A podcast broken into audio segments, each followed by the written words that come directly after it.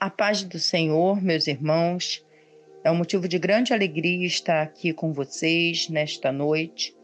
Vamos estar compartilhando uma palavra do Senhor.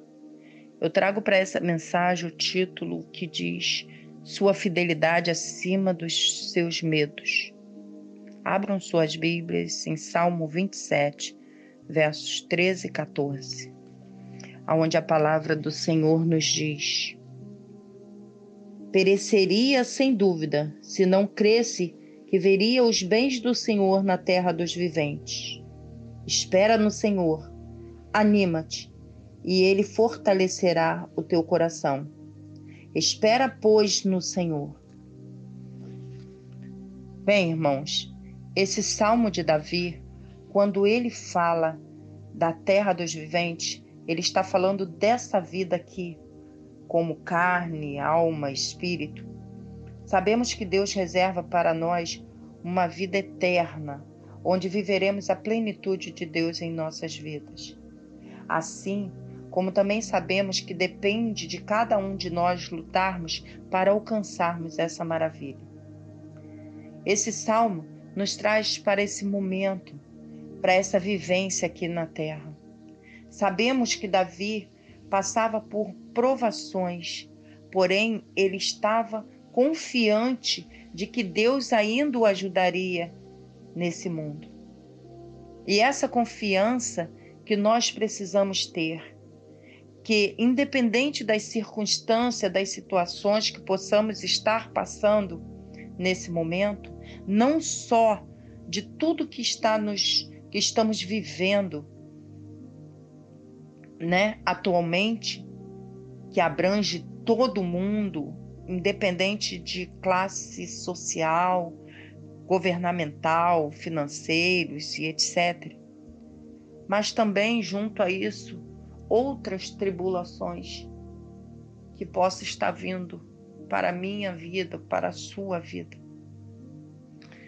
Medos, medos com relação às nossas finanças, com um índice de desempregos grandes, medo das enfermidades, medos de tantas coisas que acabam nos assolando.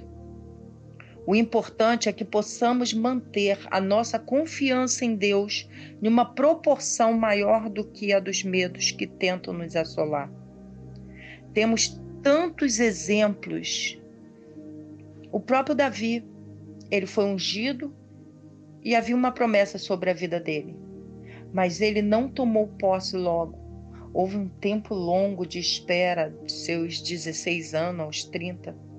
E nesse período, ele sofreu perseguições do rei Saul, que era movido por uma inveja.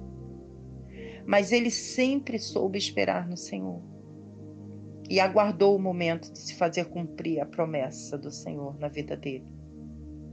E mesmo depois de se tornar rei de Israel, as perseguições continuaram, agora vindo da parte do seu próprio filho Absalão. Mas ele nunca deixou de ter vivido a confiança e o esperar em Deus. A nossa confiança precisa sempre estar sendo exercida. Nós, povo de Deus, muitas das vezes olhamos muito para as circunstâncias e deixamos assim de ter um olhar de positividade. Ou seja, muitas das vezes não conseguimos alcançar no esperar em Deus e colher frutos. O esperar em Deus, ela nos traz traz para minha vida, traz para sua vida momentos de reflexão, momentos de renovo, momentos de aprendizado, aprendizados. E é super importante quando conseguimos alcançar esse, esse nível espiritual e buscar em Deus o que Ele quer nos ensinar nesse momento.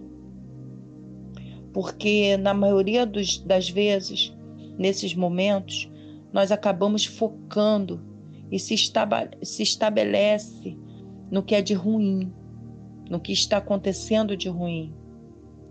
e não conseguimos alcançar um crescimento com as experiências vividas e as mudanças que podemos ter no momento de dor.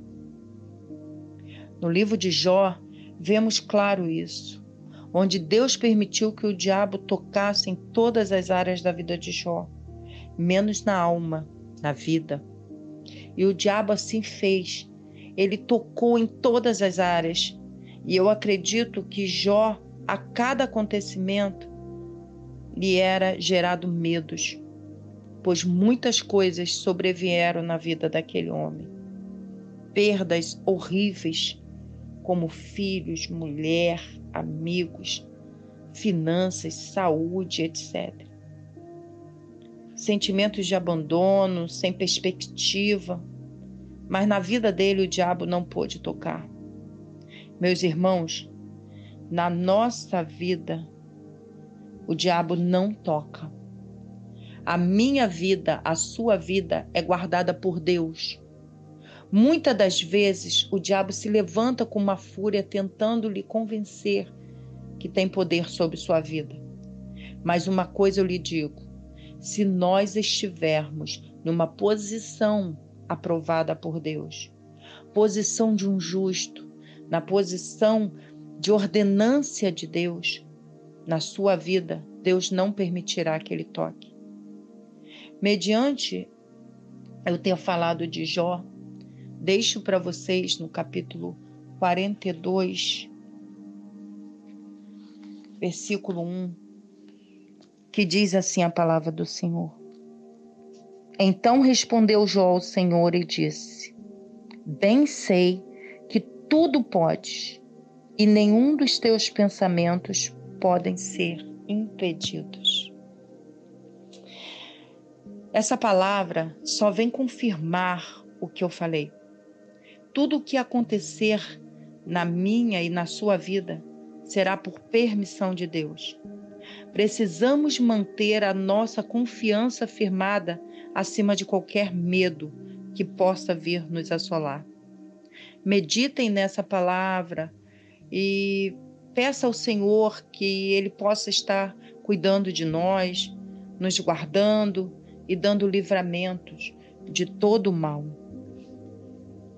Vamos clamar ao Senhor, interceder, bendizer o seu nome, ser gratos a Ele por cada dia vivido.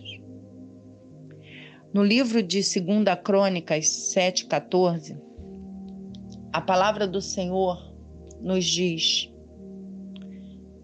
Se o meu povo, que chama pelo meu nome, se humilhar, orar, buscar a minha face, e se converter dos seus maus caminhos, então eu ouvirei dos céus, perdoarei seus pecados e sararei a sua terra. Assim, eu peço ao Senhor que possa estar nos guardando, nos protegendo de todo mal. Senhor, tu és maravilhoso, Pai És único, Alfa e Ômega.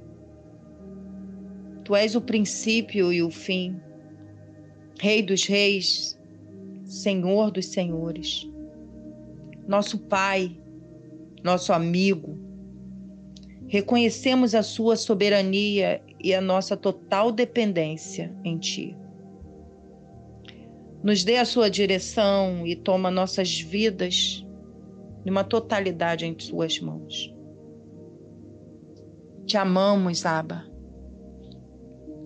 Te amamos, Aba. Fiquem na paz de Cristo Jesus. Amém.